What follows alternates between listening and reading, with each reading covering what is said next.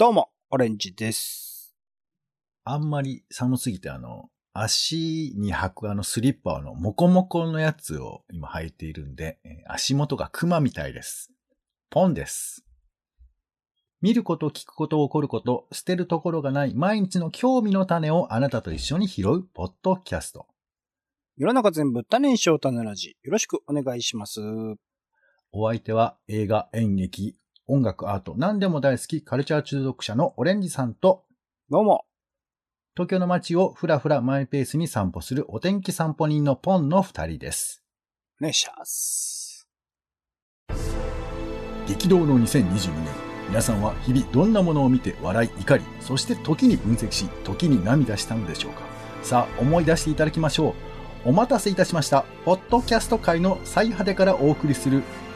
種ラジオブザイヤー2022開幕です。はいということですでに開幕しております種ラジオブザイヤー2022の第2弾でございます、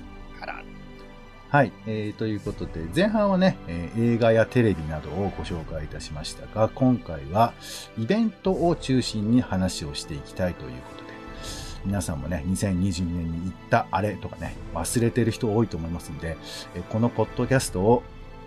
片耳に聞きながらですね、えー Google カレンダーとか手帳を開いていただきたいなというふうに思います。はい、ということで、今回も選んだのは、オレンジポーンということで、よろしくお願いいたします。オレンジ。ポーンはい、ということで、えーよろしくお願いしますですがお願いし、ます。はい。さあ、えっ、と、まあね、映画もテレビもいろいろこう忘れがちでメモ取らなきゃなっていうところなんですけど、私あの、イベントもね、結構去年も行ってたなということなんですけど、いや、忘れてるよ、本当に。うん。全然覚えてます ?1 月何行ったか。1月、イベントね。いや、僕は一応カレンダーっていうか、あの、エうんクセルに更新してるので、はいはい、はい。なんとなくは、はい、ありそうますけど。ですよね。いや、だからちょっとね、結構振り返るのが、なんか、あ、これ去年行ってたんだ、みたいなので、びっくりするんですけど、まあこれね、あの、ほとんどのイベントってなかなかこう皆さんと共有しづらいところがあるから、まあ私が行きましたっていう風な話になるとは思うんですけれど、じゃあまず私の方から行きましょうか。えー、ポンの方の、まあ去年、2022年の、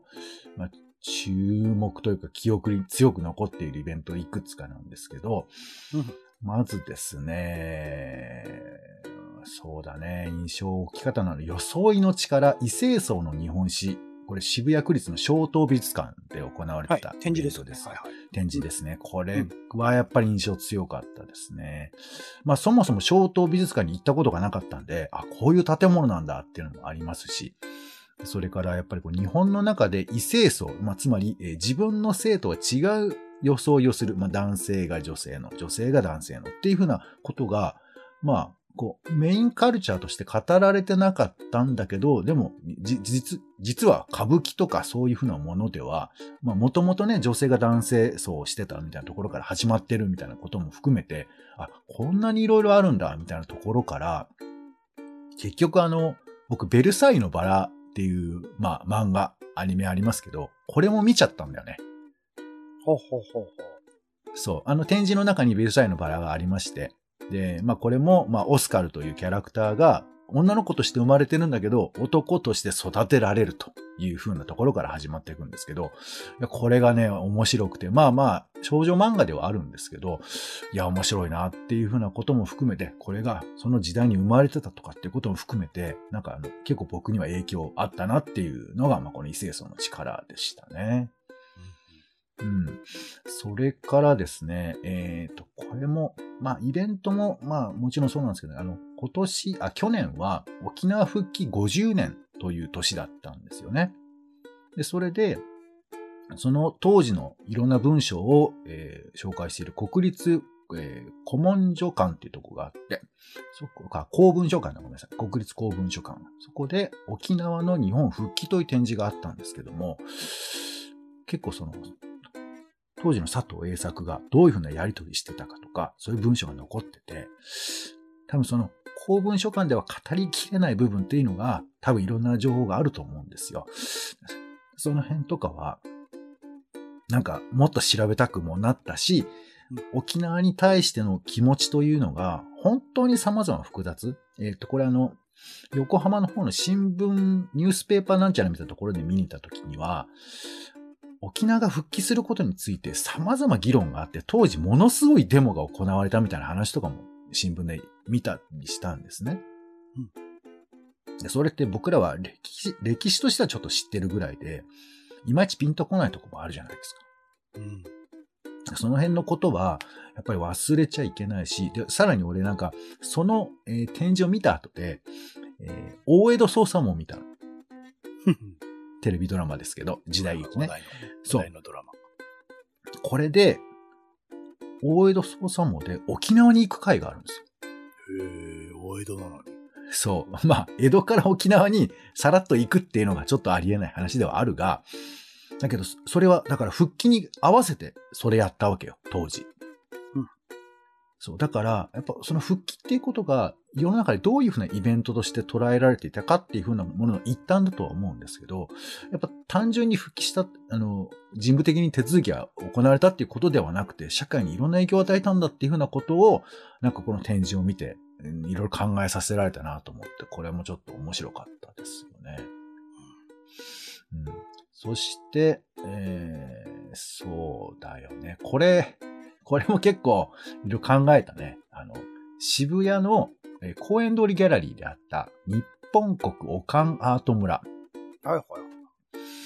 これは、まあちょっとね、あの、メインの話とは違うけど、まあ見て僕も面白かったんですけど、これを見ていろいろ賛否があったっていうふうなえ話があって、まあ、特にそのネット界隈でみたいなことなのかな。ちょっと直接僕は聞いたわけじゃないんだけど、うん、こういうふうなものを何か展示とか見に行った時に、いろんな賛否が、まあ今だとね、その、つまり全ての意見が簡単にこう確認できるから、まあ大きいか少ないかの問題ではないけど、本当に多様な視点を持てってことと、多様な視点が拾えてしまうってことはちょっとだけ意味が違うと思うんですが、なんかそういうふうなことも考えさせられたし、じゃあ逆に言うと、この、こういう展示を作らなかったら、こういう企画みたいなこと考えなかったら、まあ、おかんと称されてる人たちの作品って、どういうくくられ方があり得たんだろうかなとか、なんかそんなことも考えたりして、まあ展示そのものも面白かったけど、その枠組みとか、その外側にいろんなことがあるんだなってことを考えさせられた、まあそんな作、えー、展示だったかなということですね。はい。他にもまあいろいろありますが、はい。まあ、とりあえずちょっと3つご紹介いたしましたが、お姉さんいかがですか？ご自身2022年ご覧になった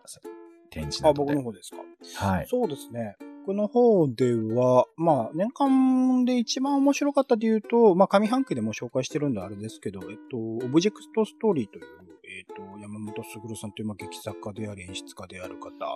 の、おまあ、カートという神奈川芸術劇場かなというスペース全体を使った展示っていうのが、まさしくまあ、僕が夢描いていた一つの形みたいなものを全然予想を上回るクオリティとレベルでやってくださったっていうところ。まあ、あの、建物中にね、いろんなところにその声というか、まあ、ある種作品があるんですよ。作品があって、それぞれが全体として一つの塊としての、その、カートという場所のある種の物語を伝えてくれるっていうものになっていて、空間全体を使った一つの演劇みたいな見方もできますし、展示の新しい見せ方みたいなところも考えられるという意味では、まあ個人的には、まあ、まあ、ベストになるかなというところなんですけど、うん、まあ全体を年間通してで言うと、まあ毎年やってくれているね、展示とかがやっぱまたコロナ禍を経てありがたみを増しているというか、えー、恵比寿映像祭、まあ、あの、東京都写真美術館でやったですね、恵比寿映像祭であるとか、えっ、ー、と、シアターコモンズという、基本的にまあパフォーミングアートとかを中心にいろんな、えー、えー、まあ、演劇的なものであったりとか、展示的なものを合わせた、えー、アートフェスみたいなものであるとか、あとは熊井騎士ビジョンという、うん、えー、若いクリエイターたちのいろんな作品と出会わせてくれる機会を設けてくれる、えー、熊財団かというところが、まあ、主催している展示のイベントであるとか、あとこれも最近からですかね、東京コンテンポラリーアートアワードという、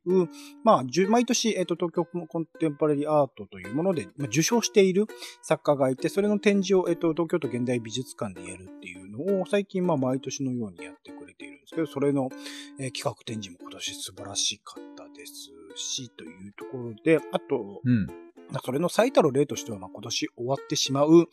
えー、終わってしまったか、去年終わってしまった文化庁メディア芸術祭ですかね。まあ、毎年のように、うん、まあ、メディア芸術様々な分野、エンターテインメント、アート、えー、いろんな分野、ゲームとかで、えー、その時その年の、まあ、ある種の日本国内における最先端みたいなもの、まあ、ポップカルチャーとしてのっていうところではありますけれども、それを、まあ、見せてくれる、うん、こういう展示会っていうものがあることの価値、えー、定点観測的に見ているからこその、ある種の変化であるとか、その年はどういう年だったのかみたいなことを、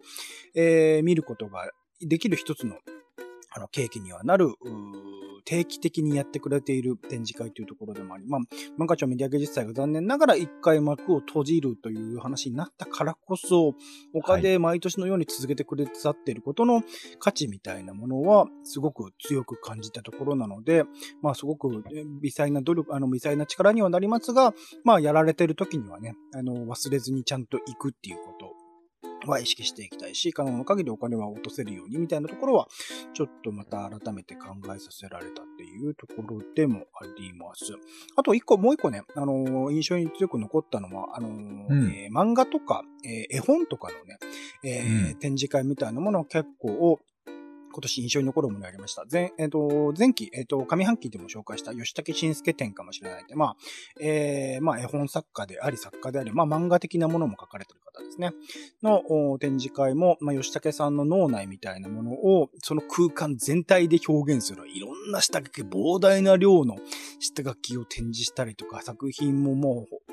全コマみたいなところを展示したりっていうところにぎゅうぎゅうに子供たち含めて人が集まってる風景っていうものは、やっぱコロナ禍以降ではなかなか、まあ、新鮮な景色だったというか、ああ、そうか、こんだけ人が集まれるんだな、みたいなところの喜びも含めて、えー、感じたものでしたし、他にも、えっと、漫画とかで言うと、水木しげるの、えー、妖怪百鬼夜行展ね、えー、六本木ヒルズの上の方ですよ。40何回、50回ぐらいのところで、あの、水木しげるが描いてきた世界みたいなものを、あの、存分に展示する、みたいなところの、まあ、これも多分吉武慎介展と近しいところ、まあ、もっと膨大に広がってるかもしれない。その、ね、年齢の数だけとは思うんだけれども、あの、過去の、あの、描いてきた、あの、妖怪っていうのはどういうものだったのか、どういう影響で生まれてきたかっていうところの分析とか含めて展示されてきたというところではすごく印象的でもありました。その流れで言うと、えっと、長野店っていうね、えー、最近やってました、えっと、ちいかわとか、あまあ、本当インターネットから生まれてきた、あの、漫画作家としては、本当最近では、ま、代表するような存在ですね。ちいかわのグッズとかもすごい展開になってますし、いろんな商品とのコラボとか、あの、なんか、ものすごい勢いで広がっている、存在である、それの中心というか作り手、あの、すべての生みの親である長野さんという方の展示も、吉武慎介展かもしれないと、同レベルぐらいの、あの、彼が、彼わかんない、性別もわからない。謎の存在ですけど、その人の、えー、今までのプロセス、作品がどういう風に作られてきたのかみたいなところも含めて、あの、やってるっていう意味では面白かったですし、また吉武慎介展かもしれないとはね、全然、あの、客層が違う若い女性が結構多かった気がしますけど、あのー、が、あの、こういう場所に集まるんだっていうところも含めて、えー非常に興味深い。あと、そうだ、富樫さんの展示会とかも、同じく六本木とかでやってたりしたんですけど、それも、あの、すごく新鮮ではあります。富樫、富樫義弘展か、展示も含めて、また漫画展、絵本展みたいなもの、すでにある程度の世界観みたいなものがそれぞれの作品で構築されているような、えー、方々の展示会っていうものを、えー、その作品単体でも感動できるんだけど、その裏側にあるものとか、そこで発表されていないもの、裏側で、あの、実はこういうものが作られてたっていうことを知るという意味でもすごく貴重な機会ではあったので、そこら辺はね、また、まあ、あの、あ、そうか、これもまた別の機会で話しましたけど、藤尾プロ、えー、旧社屋を壊すのだ展とかも、まあ、その中にあるのかな。まあ、そういう漫画とか絵本とか、そういうすでに創作されているものを扱った展示会みたいなものは、これからもちょっと意識的にね、参加していきたいな、みたいなことは思っております。はい。そんな感じですね。時間となりました。あ、本当ですか？もう終わりなんですか？これで。えー、っと、まあね、イベントはやっぱり自分が行ってる線もあって、興奮していろいろ喋りたくもなったりしますし、あと、オレンさん言ったみたいに、結構ね、我々がまあ、ポッドキャスト長くやってる線もありますけど、こう、定点観測的に結果としてなってるイベントって多いじゃないですか。うん。あの、僕もまあ、うなぎ学会も行ってますけど、あとあの、NHK の放送技研、はいはい、はい、技研公開っていうやつがあるんですけど、これなんかも結局毎年行ってるなぁなんて思ったりして。こういうふうなことの変化とかもね、なんか感じられたりとかして面白いなと思ったりするんで。であと、ちょっとおまけで言いますけど、あの、これイベントっていうか、スポーツ大会なんですけど、東京ボッチャ選手権大会に、あの、去年行きまして。はい、なんかイベントレポートで話してましたよね。そう。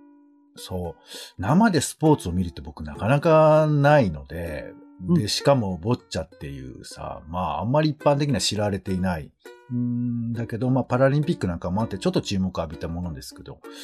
いやなんかスポーツを生で見るっていうのは、あの、まあ今更ですよ。今更ですけど、面白いよねっていうか、あの、うん、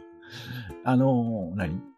自分でさ、見たいところを選べるわけじゃない。当然ですけど、生って。はいはい。だから本当スポーツの選手だけじゃなくて、そのサポートしている人とか、あと、その何、事務局とかさ、そういうところもいろいろ眺めたりとかすると、いろんな人がスポーツのために動いているとかさ、なんかそういうふうな声援の出し方とかさ、なんかそういう結構いろんな情報がそこにはあるので、スポーツそのものも面白いんですけど、それを作られている仕組みみたいなことも含めて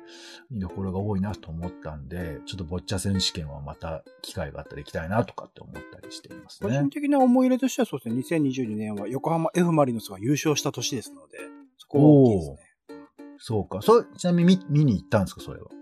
結構ポツポツと見に行ってて、最終戦優勝が決まった試合については、えっと、神戸の方の試合だったので、さすがに行けねえなっつって家で見てましたけど。うんはい、なるほどね。でもその前の試合とか見に行ってたりしたので、すごく印象深かったですね、やっぱりね。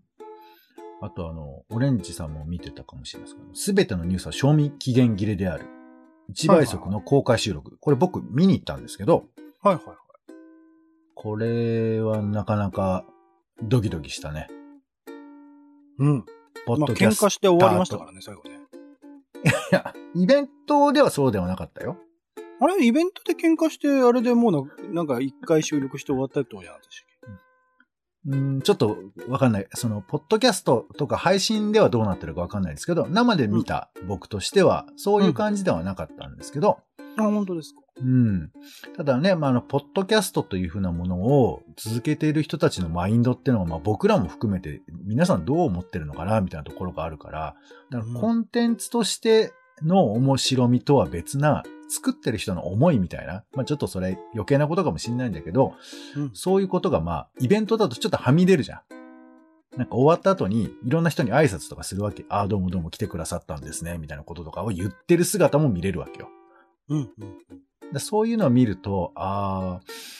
俺たちってどう作ってんのかなとかね。まあ、あと仕事とかでも表と裏ってあるじゃないですか。表で出す、出せる部分と、裏側でどういうふうにみんなが作ってるかとか、なんかそういうこととかもついついイベントにおいて考えちゃうなとか、なんかそういうことも思ったりはしましたよね、これね。そうですね。うん。まあでも、イベントとしてなかなかこう、面白かったですよ。なんか、いろいろこう考えてらっしゃるんだなっていうのもあれば、なんかこう、三大話みたいなさ、このテーマでここに向かっていくんだみたいな、そういうトーク術みたいな、その辺とかも、まあ多分ロフトとかではね、よく行われているものではあるんでしょうけど、なんか自分たちにも身につまされる感じもありましたね。本当だったら、こうそうですね、えっと、2022年の年末とかにやっていた、毎年やっていたあのイベントだったんでね、それがうんなくなってしまったんだなっていう寂しさはありましたね。そうですね。はい。他にもまあね、ゲームとかね、本。あ、ポンさんゲームちなみに去年の一番一つ選ぶとしたら何ですか？一番むずいんだけどね、一応ね、あの、桜姫は始めたんです。はい、天水の底の姫。ちょっと途中で終わっちゃいまして。あら？はで、ドラゴンクエスト11、よし、クリアしようと思って、いはい。途中でやめちゃいまして。あら、で、あ、じゃあもうマリオ、マリオシリーズやるしかないと思って、あれは終わりはあるのかなわかんないけど。えー途中でやめちゃいまして。あらあら。はい。ず、全部、えーツン、ツンゲームになってるという状況でして。ちょっと前のゲームをやったんですね、じゃあね。そう、いや、ダウンロードしてるインディーゲーム系はいっぱいあるんですけどね、なかなかちょっと手がつかないところもあって。インディーゲーム、これ誰も知らないだろうみたいなのないですか？インディーゲーム、そうだね。ちょっと別な回にしてもらっていいですかね。あ、わかりました。俺のインディーゲームで、はい。そうね。はい。あと、行った街の話とかもね、ちょっとしたいなというふうに思ったりもするので、時間が足りませんので、またしたいと思いますが、いや、本当に中野のさ、サンプラザがなくなるとかさ、新宿の小田急がなくなるとかさ、なんか結構街の風景が変わることが多く最近なっているので、その辺のことで話もあるのかななんて思いますが、はい、あと思い出の病気とかね。まあありますけど、まあ今回はこれぐらいにしておきましょう。はいということで、種ラジオブザイヤー、えー最後は、えーただのイベントの雑談になってしまいましたが、はい、皆さんも行かれたイベントを思い出していただいて、あーこんなのあったなとかですね、えーもう一回行ってみたいなとか、えーそういうことを思い出していただければ幸いでございます。えー種ラジは Spotify や Apple Podcast などで週に1、2回配信中です。お好きなサービスでの登録やフォローをお願いします。更新情報は Twitter でお知らせをしています。また番組の感想やあなたが気になっている種の話もお待ちしています。公式サイト種ラジ .com のお便りフォームからお送りください。Twitter でハッシュタグ種ラジ、ハッシュタグカタカナで種ラジで投稿いただくのも大歓迎です。ということでお時間です。次回もよろしかったらお聞きください。お相手はお天気散歩人のポンとカラチョ中毒者のオレンジでした。種ラジ。また。また。